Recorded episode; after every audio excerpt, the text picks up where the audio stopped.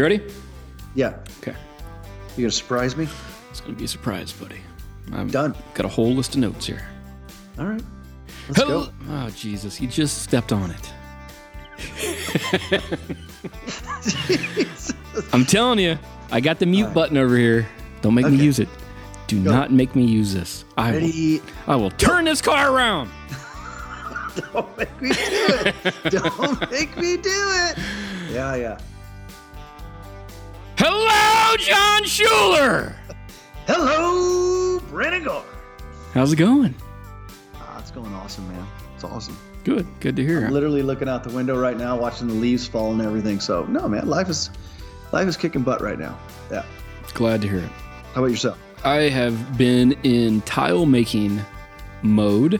Been Yeah, I've been casting these. Yeah, been casting these concrete tile, quarter inch thick tile for the studio bathroom. One of the bathrooms. Other bathroom, I'm going to do ramcrete in that bathroom. But the office one, I'm going to do these tile.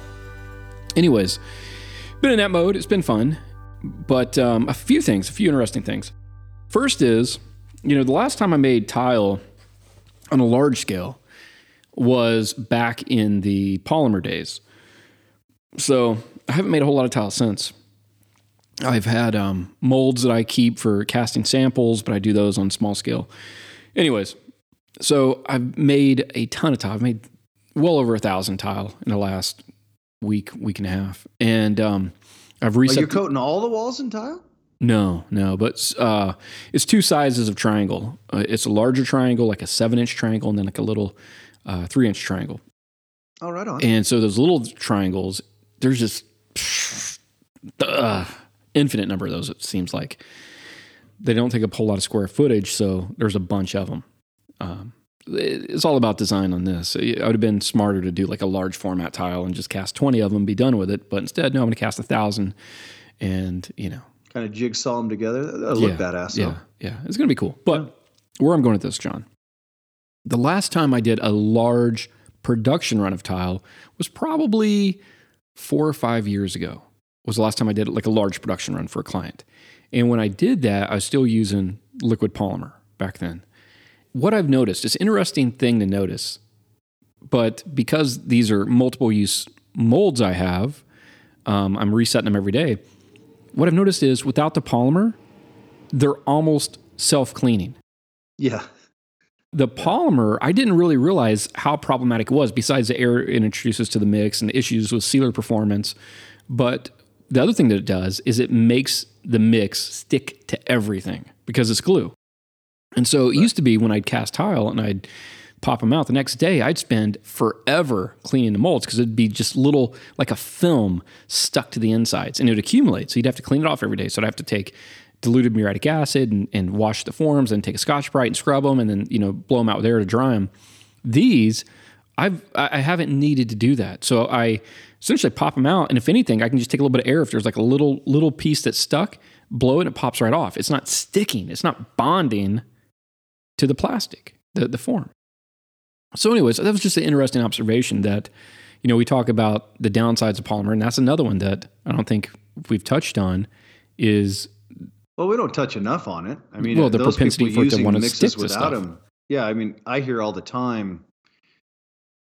The again, the little nuances is let's say that people pick up on immediately is also like, man, my mixer is so easy to clean now. Mhm. There's always this, um, uh, let's say this, eh, you know, anticipation that if the mix sat too long in your mixer and how hard that's going to be to clean and it's going to get sticky and stuck in the you know in on the sides and so forth and so on and yeah that's so guys that have moved over that's not an issue anymore or the same thing remember your paddle i remember way back when uh, actually when i br- first bought this uh, Collomix XO6 when i was still using the the polymer base man my mixer blade it just always built up you know what i Mhm. mean especially on the center shaft and um, when the PVA fibers get, get locked in, and then I was constantly, even though I tried cleaning it in, after each casting, you know what I mean. Two or three days later, I'm taking a scraper to them, knocking all the stuff off. Yeah, I, don't do any of that anymore. yeah, It's yeah. awesome. No, it is awesome. It, it's one of those things that, you know, I mean, I, I have noticed that my mixer is a lot easier to clean. I have noticed that, but it's the molds. You know, it's I pop out. I'm like, damn, this mold is clean. It's incredibly clean compared to what I was used to last time I did a really large run of tile, and uh, I spent so much time cleaning the molds in between casting. So, anyways, yeah. Just on out there. The second thing that I've realized is I don't charge enough for tile. The, the days of uh, charging 35 a square foot for tile, those are over. It's 135 a square foot. That's my bare minimum price for a countertop, and a countertop is half the amount of work as the tile is for the same amount of square footage. Because yeah, every oh my god, it's a tremendous amount of labor. You, you pour a little bit in. Oh, too much. I got to get it out. Okay, a little bit in. A little uh, with the countertop, I can just dump it in. I'm done. Yeah. So you're not doing that. Number one. Number two is when I pop them out, I got to take a little diamond hand pad and kind of back bevel the, the bottom edge so it doesn't protrude out. So when I go to set them, it's not going to keep the other tile next to it from from lining up properly. So that takes time, right? And then lastly, yep. I have to clean and acid etch and seal every individual tile. And again, a countertop, that's easy. It's one big thing. You can just start there and go there and you're done. A tile, you're picking yeah. them up ah, and you're setting it down. You're picking up. Ah. Anyways, my point is as, as an industry, everybody that does tile, I hope you really sit down and reevaluate your numbers on it and um, maybe charge a fair price because I'm telling you, 135 is an insanely fair price for the amount of work that goes in a tile. Uh, it's not that I'm going to stop doing tile. I'm going to continue to do it. I'm just going to value the tile for what it should be valued at, which is 135 square foot. So there's that. Well, you know what's interesting about this conversation? These are the things. I mean, here you're you're basing it on again, again, perceived value, how much time and energy you're putting into them, and et cetera, et cetera. And I'll bet dollars to whatever, yeah, that when you set those prices, the clientele looking for that price range because that's the budget they want to be in, they're the ones that are going to demand that tile. Yeah. No, for sure. It's so, beautiful I mean, tile. Part of your target uh, target audience. Yeah. Yeah. 100%. It's beautiful. Now, I was thinking while I was doing it, when I'm popping these out of the forms, as they come out of the form, they're beautiful. They are beautiful. And there might be a lot of clients out there that are happy with that. That's what they want, right? But for me, I want to clean them with simple green, I want to acid etch them, and I want to seal them. And when I clean them with simple green and I acid etch them, they look phenomenal. Phenomenal, right? But it's those extra steps that take the cost up because every time you touch it again, you touch it again, you touch it again, you know, it's time. It's time. And time is what we're billing for. Right. So, anyways, I was just. No, you're right, that. though. And, and not to stay on this subject for too long, but I think we've talked about it, and I don't remember the names. But remember, there was a guy making a, he called them a cement tile. They were really neat looking. And then some big designer or somebody ended up finding, and then he ended up making them exclusively for this person. Do you remember that whole story? No. They were like, no, it was like a Mexican tile or something. Anyway, next thing you know, yeah, they they still he still makes them for him, but they're an insane amount of money per yeah, no, I do remember somebody in the last class was talking about it, or at the hoedown, somebody was talking about it. Yeah, I just um, don't remember. I, I, mean, I sit if, if I sit and Google it, I'll find it, but. Yeah because I don't remember, you know, for Versace or, or something. No, it was, it was for like Ann that. Sacks. It was for Ann there Sacks. Go. Yeah. Ann Sacks. Yeah. Yeah.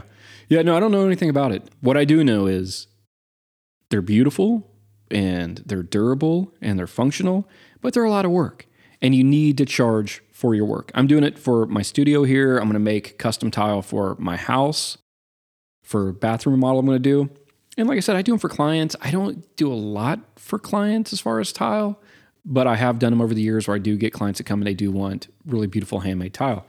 That being said, before I was charging 35 a square foot. And I, I didn't think that that was unreasonable, but I also didn't think I was really making any money at that price point. And now doing it this time, uh, I, I'm certain I'm not making any money at that price point. Like I'm upside down at 35.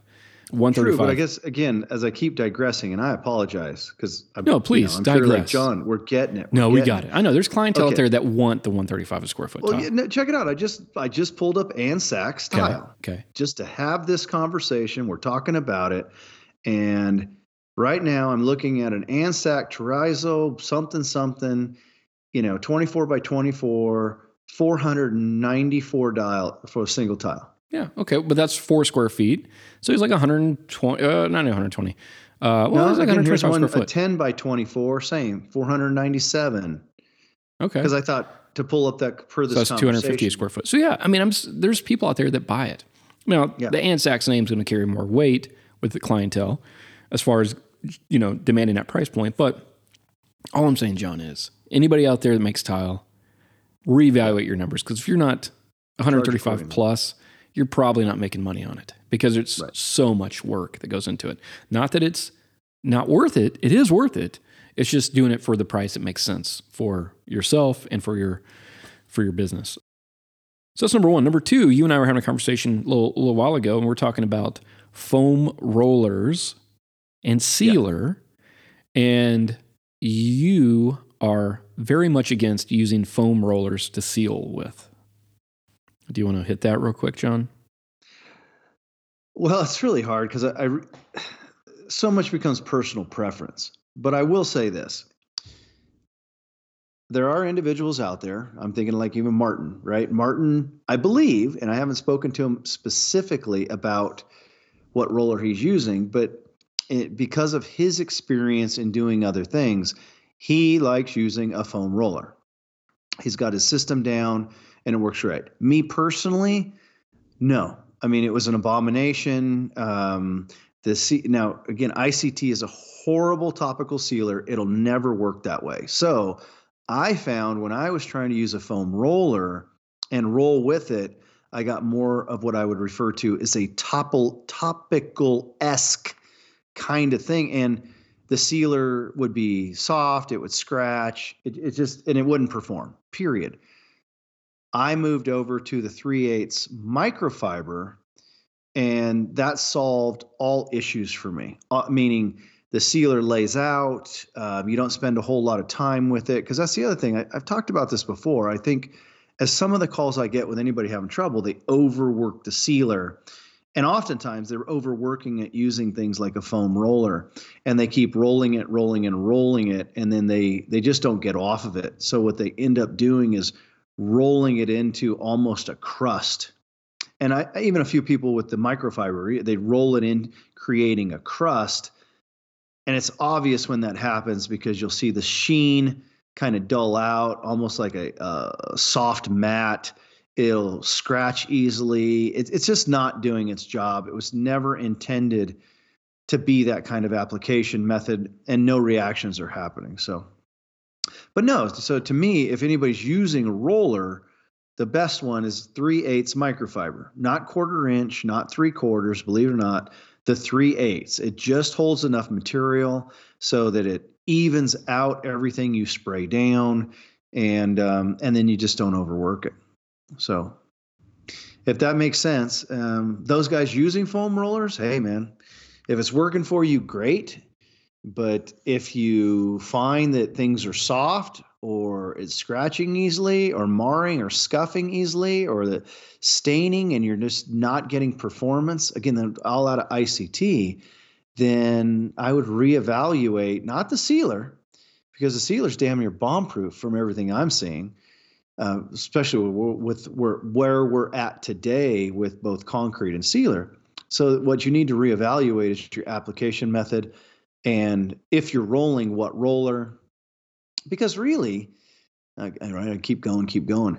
This type of sealing technology has always been meant to be wiped on, right? Wiped on microfiber uh, floor mop or microfiber sponge, micro, microfiber cloth. So it's only recently, the last couple years, that we've kind of, you know, been a modifying the technology to handle it, but b because so many people with their backgrounds in rolling methods, but then they they still got to break some habits and stop the whole quote unquote back roll method.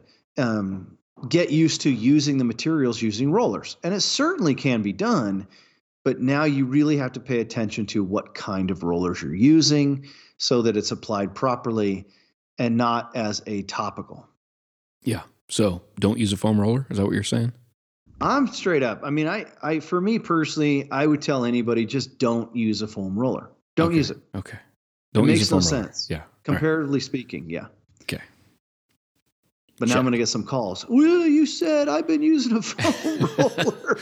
Dude, it's "Ah." like, don't use a foam roller. Well, I heard you say use a foam roller. No, I said don't use a foam roller. Dude, I, uh, I had an email exchange with a client a few days ago, and um, they want to have a conference call with like the GC and the cabinet installer and all these different people, you know, whatever, um, on this project I'm, I'm creating this concrete fireplace and sink for. Anyways, so the the designer said um, the only day Brandon isn't available is Thursday. And the first response back from like the builder is like, Thursday works for me. What time works for you guys? and she responded back like, no, the only day he's not available is Thursday. He's like, oh, I misread that email. Sorry. it's like, it can't be any more clear. The only days I'm not available Thursday. Okay, yeah, Thursday. So, anyways, I think that people just have a tendency to hear something. They don't hear the not or don't or whatever. They just hear something and they think that's it. Great. Yep. Well, and they go back to like all of us. They fall back on whatever habits they've gotten used to. And if you look out at from sealer point of views, most are using some version of a foam roller.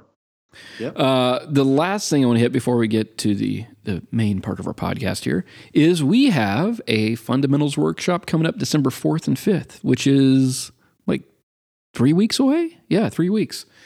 So if you are interested in learning the basics of concrete, templating, mixing, casting, curing, sealing, and you want to learn it the right way and get off on the right foot in this industry, uh, consider this class. Go to concretedesignschool.com and you can register for that class there.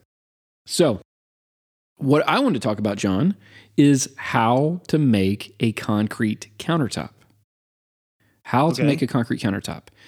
I think a lot of people that find their way to, to this material, that is probably the first thing they're going to make is a concrete countertop. For most people, that's where you start. Is that how you started? You mean like a flat surface? a flat surface, a countertop. Yeah.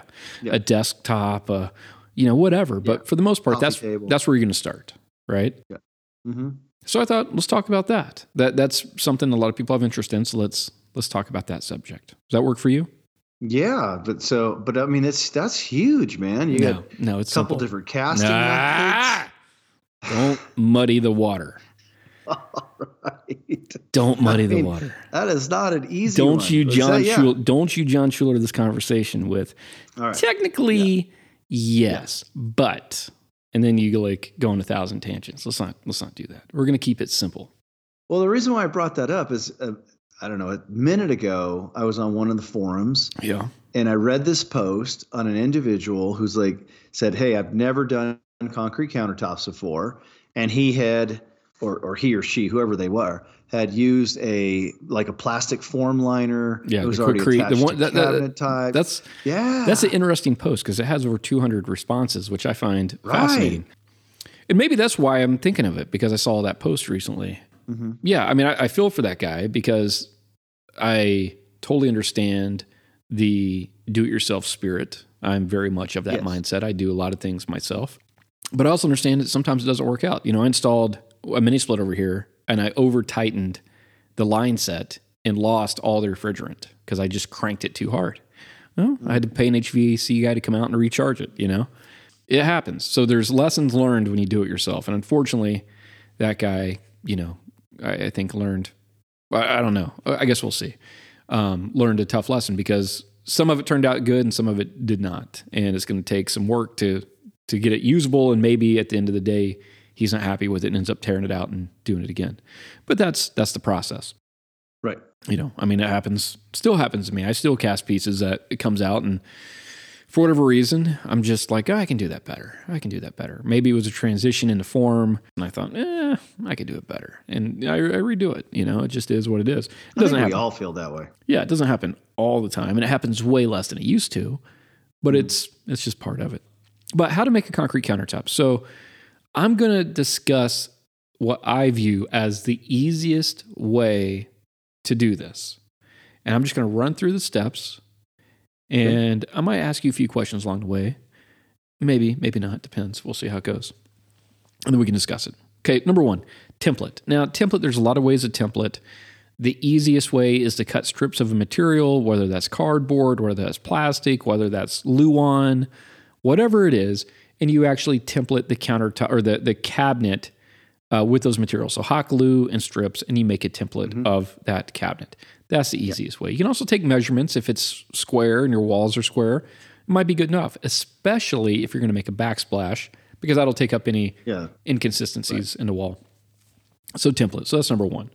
Number two is the material you're going to cast on. For me, and I think the easiest thing for a DIYer is going to be melamine. Melamine is a material, it's a sheet good that's used in mainly the, the, the cabinet building community for closets, insides of cabinets, things like that. So it's a it's a, a particle board core, sometimes MDF, but usually particle board core with a melamine layer on on one side or two sides. I normally get the two sided, which essentially is a water resistant coating. It's good for one cast. You can't cast on it twice because it does swell slightly during uh, during curing, but um, it's a good surface to cast on, and it's easy to work with. You can cut it with a, a saw easily, and you can pocket screw it, and these kind of things. So it's it, for me, I think it makes the most sense to build forms out of. Yeah, simplest, yeah, and yeah. readily available. Yeah, you can go to Home Depot, Lowe's, Menards. Menards is where I'm buying it, or actually, I just bought. Uh, an entire bunk or pallet or however you want to describe it of melamine from a lumber distributor. But yeah, Menards is a good place to go pick it up if you have a Menards close to you. So there is that. So melamine. Uh, the next thing is going to be layout. So you're going to take your melamine and you're going to rip off some strips, and then you're going to have to determine what thickness of a countertop you want. Inch and a half is the most common thickness. I prefer inch and a half personally. Everything in your house is built for inch and a half countertops. Your stove, when it slides in, is designed for an inch and a half countertop. So, me personally, inch and a half makes the most sense. It's thick enough that it's easy to, to install. When I say easy, relatively easy, you still are going to need two or three strong friends to help you. But it's it's thin enough that you don't have to reinforce your cabinetry. If you went to two inch, two and a half, three, you're getting into some serious weight unless you do a drop down edge that becomes problematic. And I have had clients over the years that want three inch solid. Great, I'm happy to do it. But you're looking at 30 plus pounds a square foot, 35 pounds a square foot. And, you know, if you're talking about a slab that's 30 square feet, that's a thousand pounds. So you are going to need to reinforce your cabinetry to, to hold that. And it's going to be much more difficult to get it into space and blah, blah, blah, blah, blah. So inch and a half solid is my preference for a kitchen countertop. And uh, like I said, everything in your kitchen is already designed for that thickness for the most part. So that's what I prefer. So if you're doing inch and a half, you're going to rip inch and a half strips off the long side of your melamine, the 96 inch long side. So inch and a half by 96, rip however many strips you're going to need, two, three, four. Then I take that template and I put it face down on my melamine. We're casting upside down. So you need to flip it over, put it face down. And it's very important that when you make your template, you label this side up and then flip it over and put this side up in form or however you want to say it. It doesn't matter, but you just need to make a note so you know when you put it in your form that it's upside down. So you put your template in upside down and then you trace it. I prefer to trace it. I don't try to build my form to the template. It has a tendency to want to move or you can, you know, push it in a little bit and, and kind of distort it. So when it's face down, I trace it with a pencil and I build to that pencil line. And it's funny, I've had architects over the years ask me, you know, what are your tolerances? Like eighth of an inch? I'm like, eighth of an inch? No, like a thousandth of an inch. I split a pencil line. When I make a template, or if I'm doing measurements, I draw it out and I split the pencil line. That's my that's my tolerance. Like, oh wow, okay, yeah. I'm like, yeah, that's that's what we do. So you're saying, and I'm interrupting. Yeah. When you template, so you're not templating to the edge of the cabinet. You're actually templating to your overhang. Mm-hmm. That's how I do it. Oh, and that's okay. how I was taught by Granite Company. I had a buddy in Phoenix that had a granite company, and he taught me how to template. And we're going to teach. Yeah, we're going to teach this in the um, the fundamentals class on how we template. But there's a method to to template to final size, and that's okay. what I do. I don't template and then leave notes like extend inch and a half. I mean, you could you could do all those things, but I find it easier to actually template to final size, and that resolves any potential issues in the field. Because maybe you do extend and then this side extends and then they bump and you have a problem. Yeah. So it's a lot easier to template to the final size and then divide your template up into the pieces, which is the other thing. If you have a really long piece or an L shaped piece, I template it all as one piece and then I divide my template into the actual pieces. And I know when I put it back together, it'll all fit perfectly. That's a good point, John. That's a good point. So it's face down, you trace it, and then you're going to have to attach your edges to you know your big flat sheet of, of melamine that you've traced your your uh, outline onto. So for me, the easiest way to do that is with pocket screws. Pocket screws have, I think, revolutionized form building. I remember when pocket screws were first kind of coming on the scene. For me, it was a game changer because up until then, I'd been screwing down through the top of the melamine. I would drill a pilot hole and recess it and drill down in, but inevitably you split the melamine. It torques it in a weird way. Yeah, You know, create I- little bubbles along it. Yep. Yeah, I took Buddy Rhodes' very first class, the only class I ever went to, but his very first class he ever taught. And I remember him building that form, and I didn't know anything about concrete back then, or more mold building when I took that class. But I did know that that edge of the form shouldn't be doing what it was doing. when you look down the edge of the, they made a countertop, it was waving in and out. It was leaning in this way, out that way, in this way, out that way, because they were screwing down through the top of the melamine and it was just torquing the melamine back and forth, right? And I, I was thinking, like, mm, there's probably a better way to do that. But, you know, it, it was just the nature of screwing through the top of melamine. It was just problematic. And so pocket screws came out, and the main company in that space is called Kreg, K R E G, Kreg. And they sell pocket screw kits, DIY kits, at any hardware store now Lowe's, Home Depot, Ace. They all sell these Kreg kits. You go and you buy it, and it's a little clamp jig that clamps to the edge of the melamine. And then you have a, um, a drill bit that's specially designed that goes in at an angle and drills a pocket hole. It's just a, a, a angled hole into the side of the melamine, and then you use special screws that Craig manufactures, which I recommend, to attach it down. And you know, there's there's a little bit of math involved. Um, and the box explains where to set that drill bit depth and what size screw you need, depending on what you're screwing together. Um, but with three quarter inch melamine, which is what I recommend, not half inch, but three quarter, I should have said that earlier, you're going to use inch and a quarter Kreg screws.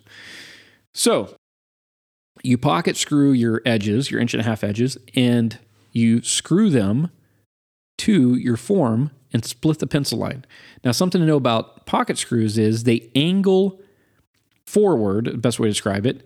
Um, they angle forward, and as you're tightening the screw, it wants to pull that edge a little bit in that direction. It's kind of angling forward, and as you tighten it, it pulls it that way. So when you're putting your edges on, you want to hold them back just a hair, like one, I don't know, 164th or even less. And as you tighten it, you'll see it pulling up to the pencil line. And after you do a few of them, you'll figure it out. Because if you put them perfectly on the line and you tighten it, it'll pull past the line and your mold will be slightly too small. Now, again, most people never notice, but if you're going for precision, you hold it back just a little bit, and as you tighten it up, it pulls it right to that pencil line. Okay, so you got your form, you screwed your edges down. Now you need to create your roundover in your form. Okay. Now, the roundover is primarily to create a functional edge. If you had a sharp concrete edge and you rubbed your hand on it, you would cut your hand. You know, I actually happened to me today with these tile. The the back edge is sharp until I bevel it with a diamond hand pad and I cut my my hand on it. So you need to round that over. And the best way to do that is by siliconing a roundover into your form. Okay. Now there used to be really complicated complicated ways to do that.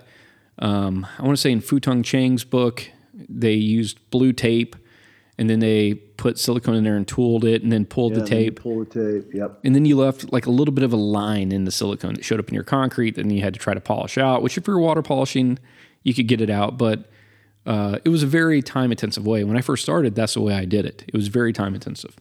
And over the years, we've come out with easier and faster ways to do it. I'm going to tell you my way, which I think is the easiest way. So you want to get GE silicone type 2. Okay? So type 2 GE silicone. And you want to get a color that is I would say in the range of the piece you're casting. but that you can see. So the white silicone is very hard to see on white melamine. So if I'm casting a white piece, I'll use a cream colored silicone. If I'm casting a black piece, I'll use black silicone, right? You don't have to color match it. If you're casting red concrete, you don't need red silicone, but I'd use gray. And the reason for that is I, I have experienced some tendency for colored silicone to absorb into the concrete and discolor it. So if I'm using black silicone and casting white concrete, I have had that black silicone yellow the concrete slightly, slightly. It, it seemed like that pigment in the silicone slightly discolored the concrete. And so from that day on, I just, if I'm doing light colored concrete, I use cream, dark, I use black. Anything in the middle, I'll use gray. And I, I don't worry about that slight discoloration if it were to ever happen again. So you get GE type 2 silicone and you apply a nice bead into the corner you want to round over on. Then, while it's still wet, right after you apply it, you take foaming glass cleaner and I spray it, spray the whole line of silicone. Then I take a popsicle stick and I tool that line, meaning that I use the popsicle stick to create the roundover. So I just run it down that line and it picks up the excess, but doesn't, none of the excess sticks to the edges, if that makes sense. It's almost like non-stick. And so you, yep. you tool it, you wipe off the excess on a paper towel when it builds up, and then you tool it and you wipe off the excess, and you tool it and you wipe off the excess, and then you let it dry. And if there's any that did bleed off the sides, just take a little razor blade, scrape those off, and uh, and you know, and then you're going to let it cure. You let it cure overnight, and you let the let the uh, the glass cleaner just evaporate and dry. You don't have to worry about trying to wipe it out. It's not going to hurt anything. And so that's how you do your silicone roundover, the easy way. There's harder ways. I used to do the harder ways. I don't do that anymore. Now I just use a foaming glass cleaner and I tool it and I'm done. So the next day you're going to come in and you're going to need to clean the form before you cast. Now for me, I, am actually going back to an old school Cheng trick, and that's to use a product called Gel Gloss. And, and I'm going to re- interrupt you. Go so, ahead. what was your reasoning as I'm sitting here listening? Because I'm just nodding my head as you go.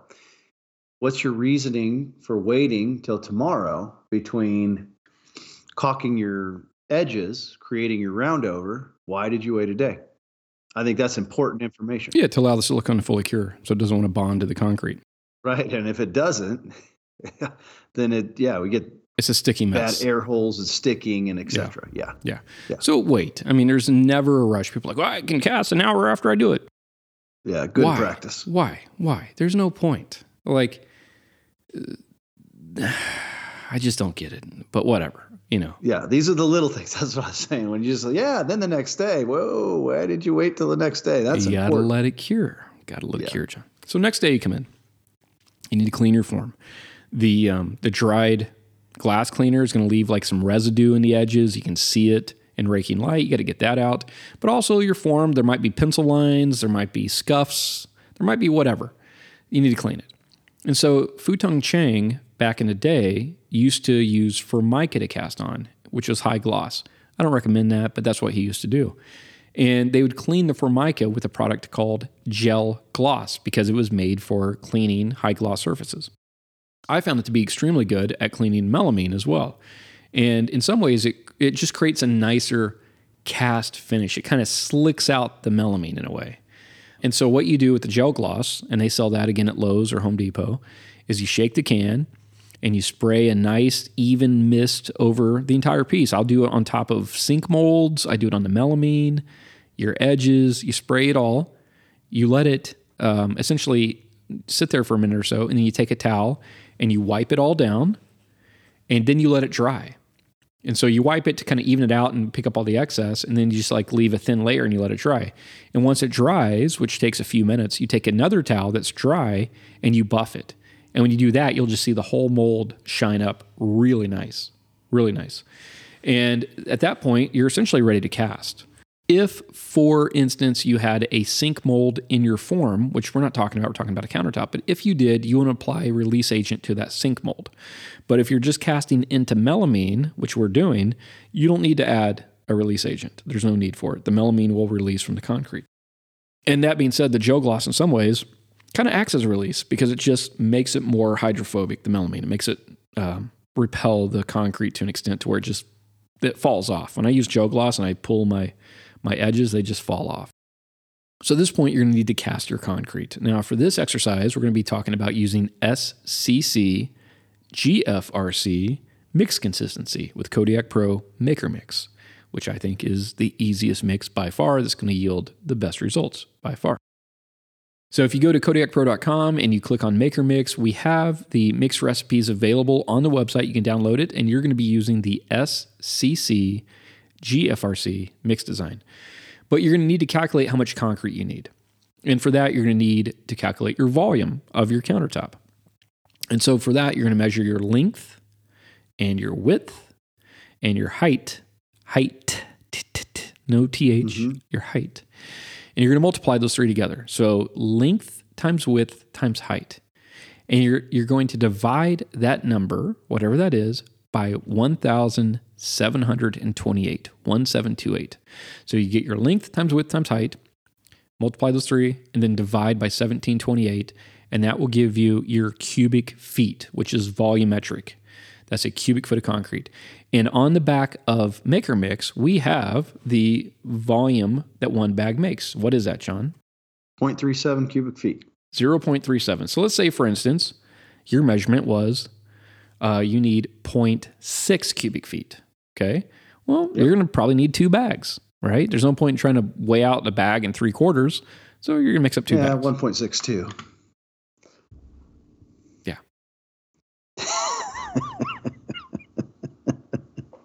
yeah. What? What are you talking about? 1.62 bags. Yeah, 1.62. Yeah, but I'm saying yeah. who's going to do that? No. Nobody. Unless you leave some extra. Exactly. Yeah, nobody's going to do that. So you're going to you're going to calculate your volume of your form and then you're going to divide that by 0.37 and that's going to tell you how many bags you need. And then from there you can figure out the rest of it, how much TBP you need, how much glass fiber you need, how much water and ice you need, okay? So you'll you'll get your mix quantity and your materials needed by doing that. It's a really common question people, how much concrete do I need? That's how you yeah. calculate it right there. That's the easiest and most accurate way. The other thing I'd recommend is always add 10 to 20% to that number for waste because the mixing process itself is, you know, you're going to end up losing concrete sometimes on the floor, sometimes as you're pouring it, it falls on the yep, floor. On your tools. Yeah. yeah. In the bucket. Yeah. Don't try to get too precise in the sense of, oh, I, you know, it says I need 0.37, so I'm going to mix up one bag. You might want to mix up a bag and a half or a bag and a quarter just to have a little bit of excess. It's better to have a little bit too much than not enough. Because if you come up with a little bit short, and then you have to go through the whole thing of batching, mixing, slaking, mixing, glass fiber, pouring, you know, you might get a cold joint between those two layers. So it's better just to have a little bit too much than a little bit too little. That's my advice. All right, so SCC GFRC, how do you mix that? Well, let's talk about it. So you're going to batch out your water and your ice. You're going to batch your TBP, which you're going to weigh in grams, and uh, your glass fiber. And if you're using pigment, you're going to weigh that out as well. And um, so you're to you're to have all your dries weighed out, and to have all your liquid in a bucket. So I'm to add my dry to my liquid. I'm to add probably about three quarters of it, maybe half, three quarters of the dry to the liquid. I'm to mix it up. And I'm to be using a Collomix Xo 6 handheld mixer. Uh, if you don't have one of those, you can go to Lowe's or Home Depot, and they now sell these tile mixers, handheld tile mixers in the tile section. They they didn't have those when I started, uh, but now they do, and it's kind of a knockoff of the Collomix, but it'll work for a project or two. I wouldn't buy it for a lot of pieces. So you add your dry to the liquid, you add all your TBP in there, you mix it up. Okay. You're gonna you're gonna add. We talked about this in the last podcast, but you're gonna add about seventy percent of your dry you're to mix it. You're to add a little bit more of your dry. You're to mix it. You're to add the remainder of your dry. You're to mix it. And the reason you do that is so you don't choke the mix, is what we call it. But essentially, you don't you don't introduce too much dry too fast, and it's difficult to mix. So you want to kind of layer the dry into the liquid as you're mixing, so you end up with a, a easier mixing cycle. and in the end, a better mix, in our opinion. Any thoughts, John? No, dude, I'm just following along. You're all there. Oh, I was just going to say, we, we just went through the mixing. Yeah. And I'll tell you what, I've probably taken a dozen calls since the last podcast and messages when people have increased their flow and now using a little less TBP by again breaking the loading and and making everything more I always use the word efficient but allowing the plasticizer to be stronger. Absolutely. A lot of people so yeah, it's it's amazing difference if you just follow those steps. It, it is. Yeah. So you're going to mix up your mix however much you need. You're going to mix it up and then you're going to let it set for 10 minutes. And this is called slaking. It's called a flash set. It's called a false set. There's a lot of different names for different industries, different terminology, but it's all the same thing. You're going to let that mix just rest. You're not going to disturb it for 10 minutes. The best way to describe what's happening is the concrete. This is the way I describe it. It's probably not correct, but this, in my mind, it makes sense. Is the concrete's going to start forming some bonds? It's going to start forming bonds and starting to uh, set to some extent and we're going to break those bonds. After 10 minutes, we're going to take the mix, we're going to mix it up again. And it takes longer for those bonds to reform. Now, that's probably not the what's happening, and John can give you a much more concise answer, but in my mind, that makes sense, and that's the way I visualize it in my head. Uh, but guys that do masonry, they mix up mortar, they let it slake, they let it set for 10 minutes, they mix it again, and instead of that mix kicking off in 15, 20 minutes, it'll last for an hour while they're setting setting brick. So that's the same thought process with this is we let it set and then we mix it up again. And we're going to end up with a mix that has longer working time, longer open time, essentially before it wants to gel up on you to some extent. So we're going to mix it up again after that 10 minute slake, and then you're going to add in your glass fiber. And we're using AR glass fiber, alkali resistant glass fiber. Do not go down to a fiberglass um, supply store that sells fiberglass for automotive and get glass fiber and put that in your concrete. The concrete will destroy that glass fiber you need to get AR glass fiber. Uh, a company called Silica Systems is who I buy it from. They're in California, but AR glass fiber. So you're going to add your glass fiber in.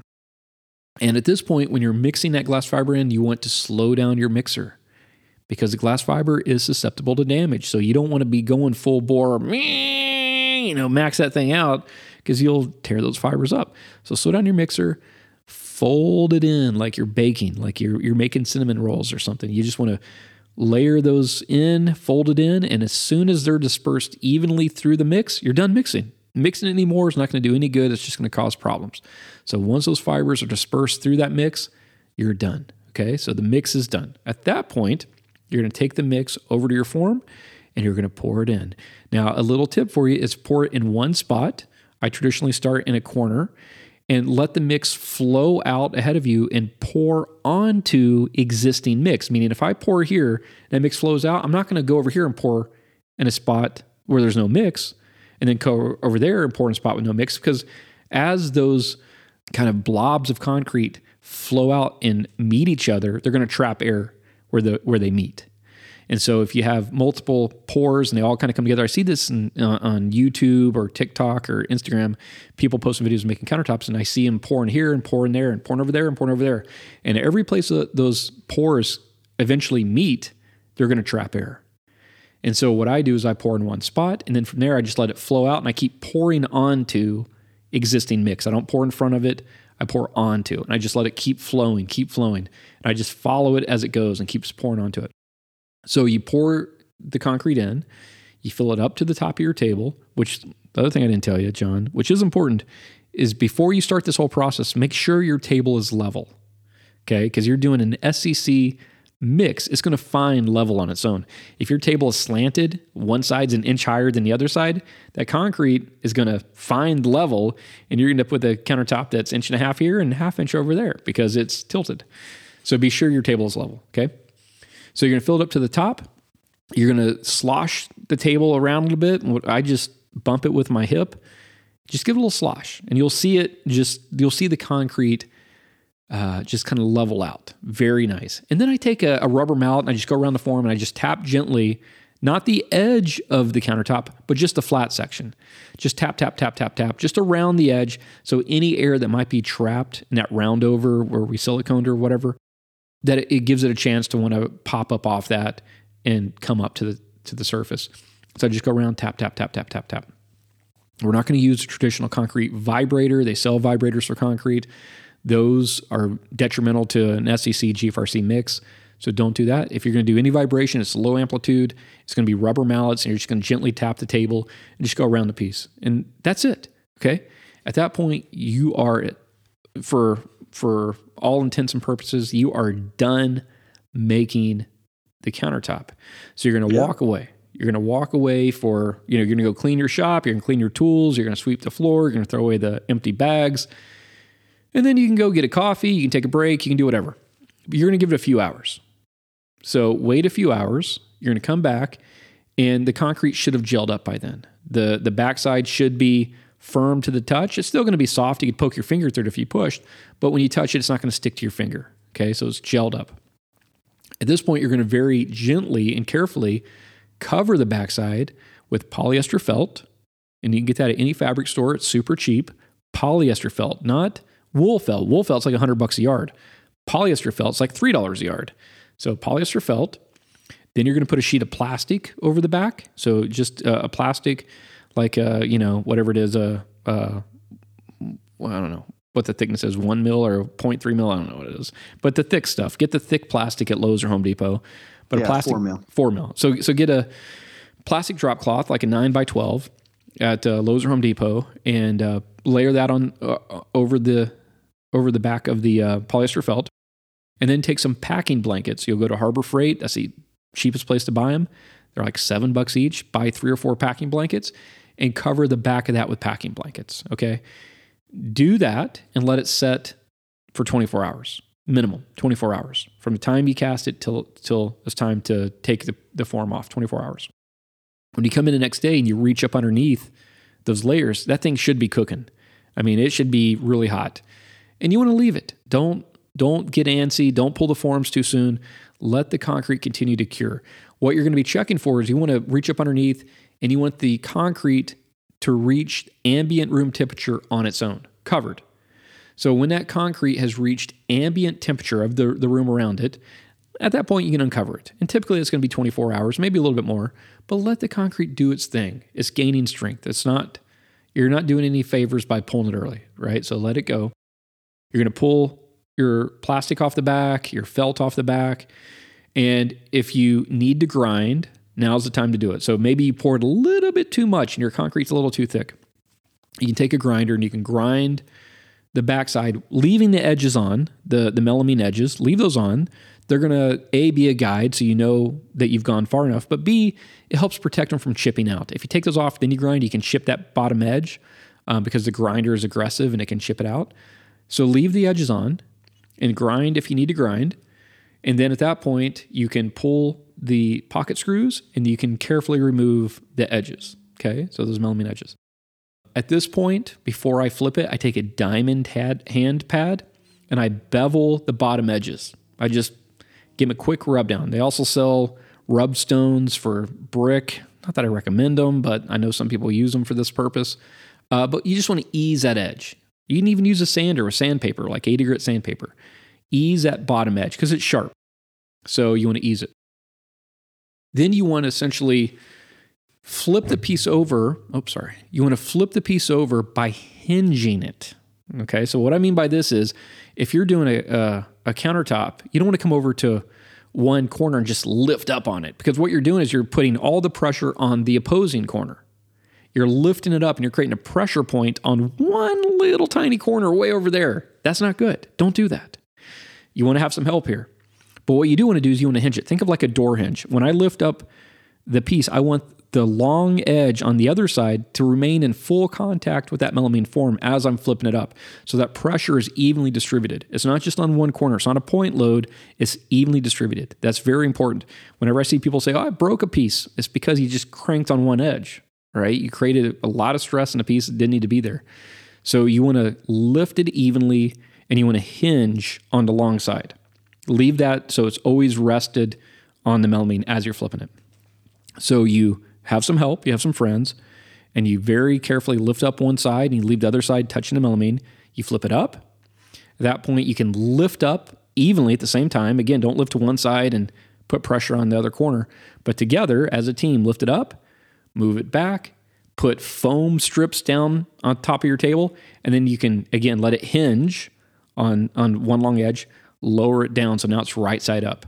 So now it's right side up. You can see it for the first time, and it's resting on foam strips. The foam strips let air evenly circulate around the piece. This is very important. If you just flipped it over and you let it be completely in contact with the melamine or your table or whatever, but air can't circulate, the top is going to expand and contract at a different rate than the bottom, and that's going to create curling issues.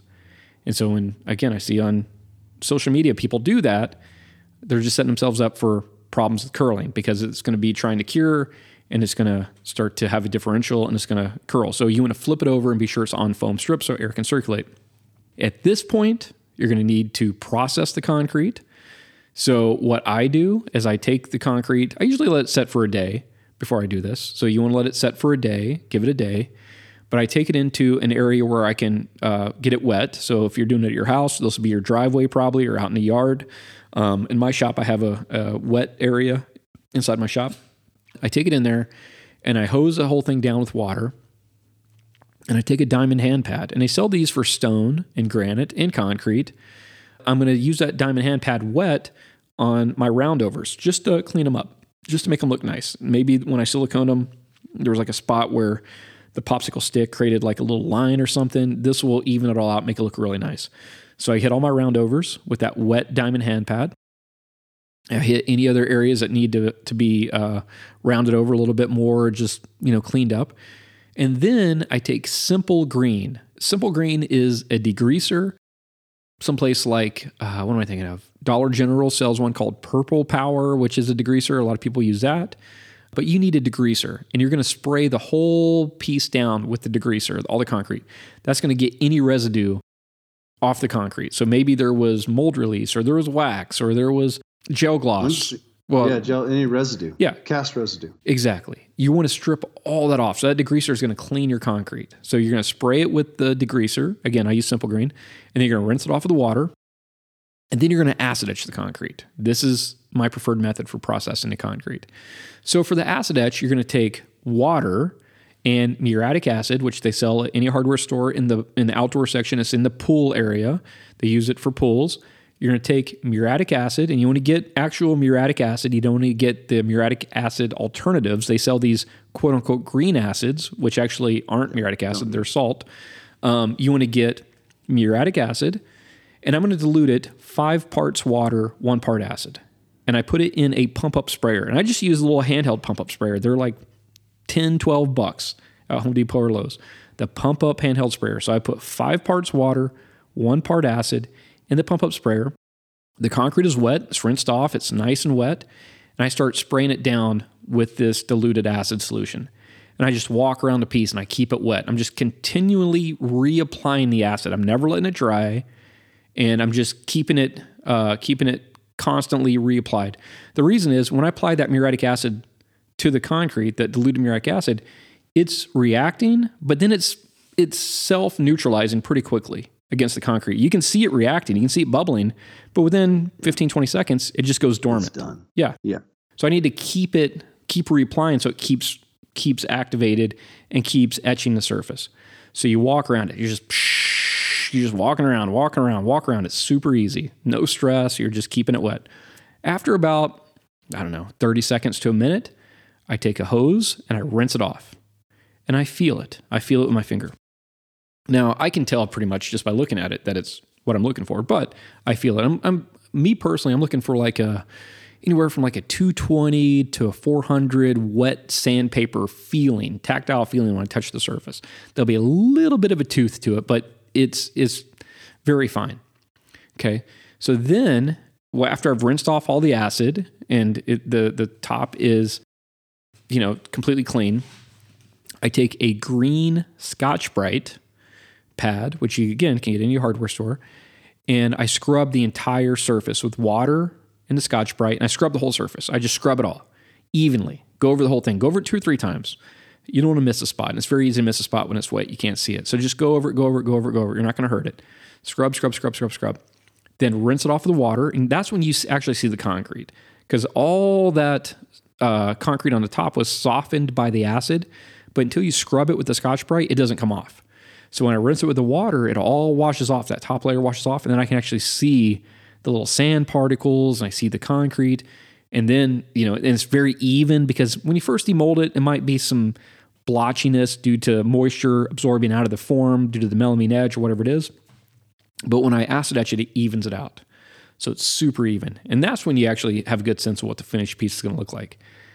Uh, I take a squeegee and I squeegee off all the, the water. And then I take a clean cloth and I dry off any areas uh, that still have some water left on it and I let it dry. And at that point, we're going to be ready for sealer. But that is the process of how to make a concrete countertop from start to finish. Did I miss anything? No, I don't think so. That's pretty much start to finish. Build a mold, use your mold material, fill the mold, let it cure, cure it properly or the best of your ability, and process it. There it is. And that really is 20 years of trying every wrong way to do it. And that's the easiest way, in my opinion, to make a concrete countertop. Yeah, yeah the caveats that come in there is which mold materials, uh, which silicones, you know, anyway, blah. And then that's where experience becomes endless on what you're doing, you know, upright cast, precast, SCC, you know, uh, textured looks. You know, this is where the material itself becomes. I think I, you know, I just think of concrete like a clay. You can pretty much make it what you want. Do you want it even? Like a big part that you described was doing an again an SCC to create that kind of even don't pour from three different spots because where those spots end up coming together, you're going to have a certain look. But on the flip side, without you knowing it, you just told people how to create a certain look, pour it in different spots. Anyway, just stuff like that. Yeah. No, and that's the point of my my um point of view on this is, in my opinion, this is the easiest way to make a concrete countertop. Undeniably. Yeah. Yes. From there, like you said, you can go into upright cast, you can go into spraying a phase coat and applying a back coat. You can do the dusty creep method with casting powders and carving techniques. There's yep. from there it's infinite, but this is step one in a journey of a thousand miles. This is step one on how to make a concrete Correct. countertop. And I wish I would have known how to do it this way when I started because the ways I used to do it were so difficult in comparison to what I just described. What I just described is a very easy way. Any DIYer can do what I just described and come out with a countertop that rivals the best pros out there in the sense of mm-hmm. you're if you're using the right mix, the right form material, the right silicone, you're curing it properly, you're processing properly, and then you're sealing properly, there's no reason why your countertop that you made yourself in your garage doesn't look as good as one I made in my studio and I've been doing it for 20 years. You should be able to have the and same performance results. good. Exactly. Yeah. Yeah. Exactly. Agreed. So the last thing, John, is the sealer part. I thought I'd leave that to you to discuss sealing for a beginner. Don't go into the. I wouldn't even use a torch because a lot of people don't have a torch. You're not going to buy a torch. What would be the best person? So somebody's cured it, acid etched it. At this point, they need to seal it with ICT. What is your recommended protocol for sealing that piece for a beginner? Again, taking into taking that into consideration that this is going to be the first piece they're going to seal using ICT. Yeah, to me, that the simplest method would be first of all the dry concrete. You know, you've already processed it, let it go at least overnight till the next day, and eight ounce pull trigger spray bottle that you can pick up from Amazon or any you know local hard, Ace Hardware, whatever the case may be, and essentially a microfiber cloth, microfiber sponge. You wet the surface, you wipe the surface, you base and, and I mean in the simplest form I can see with ICT, the idea is to treat it like a penetrating sealer and saturate and let the material dwell. Uh, start out with diluted. Like my my recognition minimum on a first application dry piece of concrete would be two parts water, one part sealer, so that you can really have some open work time to work a surface without the sealer reacting on you. Um, after that, once that dries, which would take a little minute if you're not using something, you know, the little techniques that that the pros have used to speed the process up.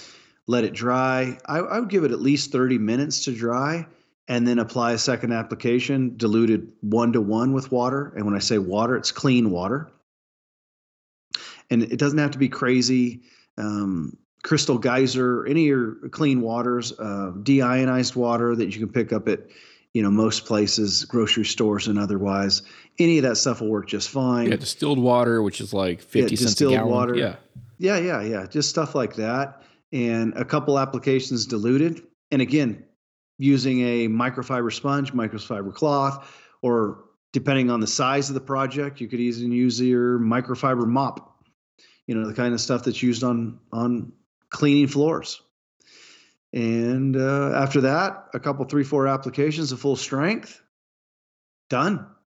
Each each one of those application, making sure they're dried in between, give at least 30 minutes of dry time, and finish up. I said the caveat to this, just because we're talking about DIY, meaning people who may not have the tooling, the torch, you know, these kind of things to manipulate the materials, would be let all that sealer cure the next day, and then I would still wipe down with vinegar, household vinegar, and you know try to to speed up the reactions. But you're not going to do it as quickly as some of us are doing it. You know, just a few minutes after an application. But the following day, wipe with vinegar, and uh, and you you'll be ready to go. are you diluting the vinegar or just using it full strength? No, just full strength. If you if you go till the following day and you've given it overnight to cure, full strength will be just fine. And would Windex with vinegar would that have a similar effect, or would you still recommend like a white vinegar? No, that would be more cleaning. Yeah, there's because if on the young sealer like that, which again we're describing non-manipulation. You know, we're not we're not pushing heat or we're not doing any of this stuff like all of us who are being. I'm trying to turn a project and maybe install it the next day or within 48 hours. Someone who's doing it in place or at their home and maybe moving it into their uh, bathroom to install you don't the even the windex with vinegar is going to have soaps and cleaning agents and these kind of things that you don't want to disrupt the young sealer. So just just just plain white distilled vinegar that you want in, in any grocery store that's what i would use probably wipe it down two or three times you know every few hours or after you install kind of stuff. That will push the chemistry a little bit faster with having but maintenance and cleaning yeah windex with vinegar would be optimal. Um, clorox multi-purpose cleaner you know things like that. And then after that would just be the the again the small nuances. That would probably again one of those situations where i might recommend a ceramic coat your basic ceramic coat that you find at Pep Boys or Really? Kragen or any of these So, kind of things. so tell me Yeah. about that because it's the first time I've heard you say that. What what? what Oh, you- ceramic coats. Yeah. So yeah, ceramic coats are a silica dioxide. They're used a lot for your uh, to keep your paints on, especially on new cars. Keep them hard, let them slide easy, things like this. Now, most of us doing it where we're manipulating with things like heat and torch and wiping in between every application and doing all this kind of stuff. It's it's not as necessary, but the reality is this goes back to heat curing versus not. So now we're going to talk about the sealer. You're not heat curing it, right? You're not pushing the yeah, chemistry yeah, I'm like just talking about somebody doing it DIY. They're you know Right. Yeah, yeah. Yeah. So you're not yeah. And you know, you can still push it to the best of your ability, but you're just not going to have the tooling unless you invest in it. And that might get a little expensive for a, you know, small one-off project. But the silicon dioxide ceramic coat reacts with the sealers right off the bat, and it helps create a uh, a functional ceramic film that's how would I describe it? Um, it you know, it's not going to let it's not going to last forever, but yeah, it, it's superficial. and It's going to be a short-term duration for early protection Huh. That we don't we, we don't necessarily need. But I could see in the situation where you're not manipulating it, that would help tremendously. Gotcha. Yeah, I've never heard of that. Of you recommending that. That's interesting. Yeah. Well, it's because most of us aren't doing it DIY. Yeah. well, Meaning, I mean, you know, some people are, but yeah. Well, I don't know. Know, Most of us are using it in um, from a business point of view. We're all using the manipulation techniques. And Yeah. I have talked talked about ceramics with many people, just more as a uh, how would I again again a a, a superficial something that helps slide. You might be in a home that you know again a lot of cast iron or or clay pottery and these kind of stuff, but it's something that you know is going to wear out, and it just helps ease.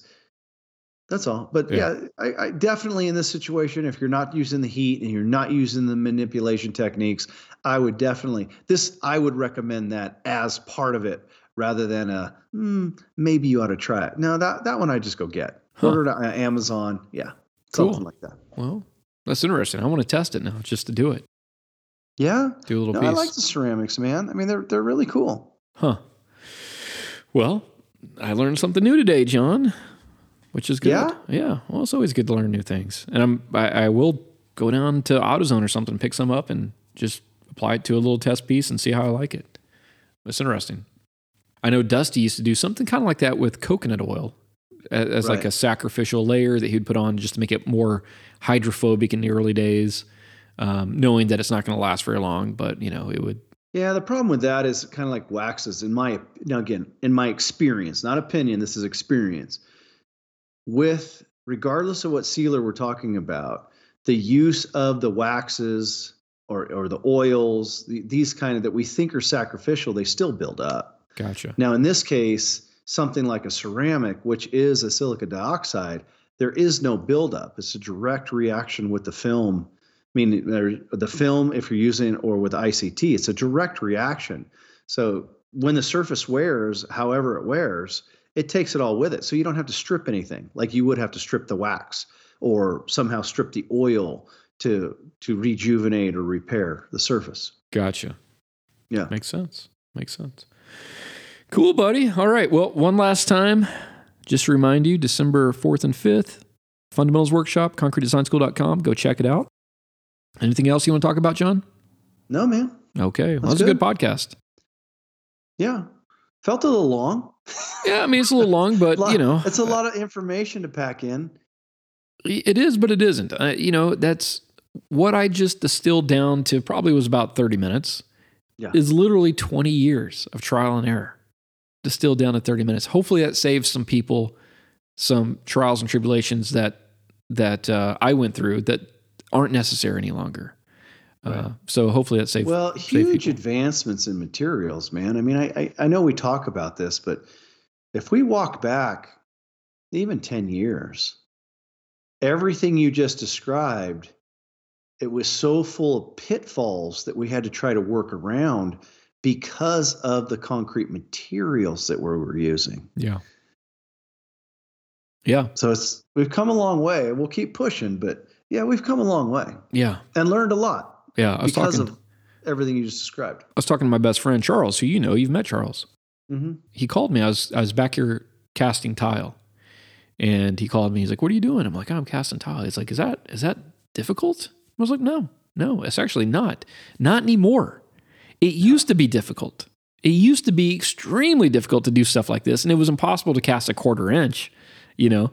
But uh, I told him the materials that that John and I have developed with Kodiak, it just it takes 99% of the the struggle out of the process And all the friction points and everything that made it difficult and, and made it time consuming and um, just created all these issues those are gone. And so really the diy market these materials even though we've we've designed them for professionals for the diyers out there if you're a maker you're a diyer you're a weekend warrior these materials will make your life and the products you make a thousand times better Yeah. so if you're interested in trying concrete, I highly recommend don't make the mistake that so many guys make where they go to Home Depot or Lowe's, they get Quikrete 5000, they get Rapid Set, um, they buy some mix from some company selling edge forms or something. Do not go down that road unless you want to do it two or three times. And then uh, and then finally try Kodiak Pro and then like, oh, why didn't I do this to start with? Yeah, you know? it's hard because all of that becomes very frustrating. Yeah. As I was, you know, again, mentally while you were saying what you're saying, think of that uh, because we've been there at some point. I can, my heart goes out to the guy who made that post that he, you know, with his cast in place. And I mean, I just, I remember what it felt like, and your heart would sink. And even if that was in his own house, you're like, oh my gosh, do I try to fix it? Try, try to pat, you know, do I get a lipstick on this pig? Am I going to destroy my cabinetry by trying to rip it out? Yeah, I mean, uh, that's just a horrible place to be in. And none of us, I mean, you really don't have to be there anymore. Yeah. Well, it was my last point with that post was I some of the comments I read were talking about saving money, right? They're like, mm-hmm. "Well, do this; it's way cheaper or something." Uh, there's one or two comments along those lines, and I was what I thought when I read those comments was the cost of doing it twice is always far more than the cost of doing it right the first time. Right. No to question. do it right one time only is the cheapest way. Had this gentleman contacted Joe Bates and ordered Maker Mix and poured this using Maker Mix, he would have had very different results. And not that he was wrong using Quikrete 5000. I started using Quikrete 5000 when I first started my company, right? But that's what we're talking about. Back then, it was way more difficult than it needed to be. It was difficult. Agreed. Because that was what it was. I mean, not that it needed to be, it was difficult because it was difficult.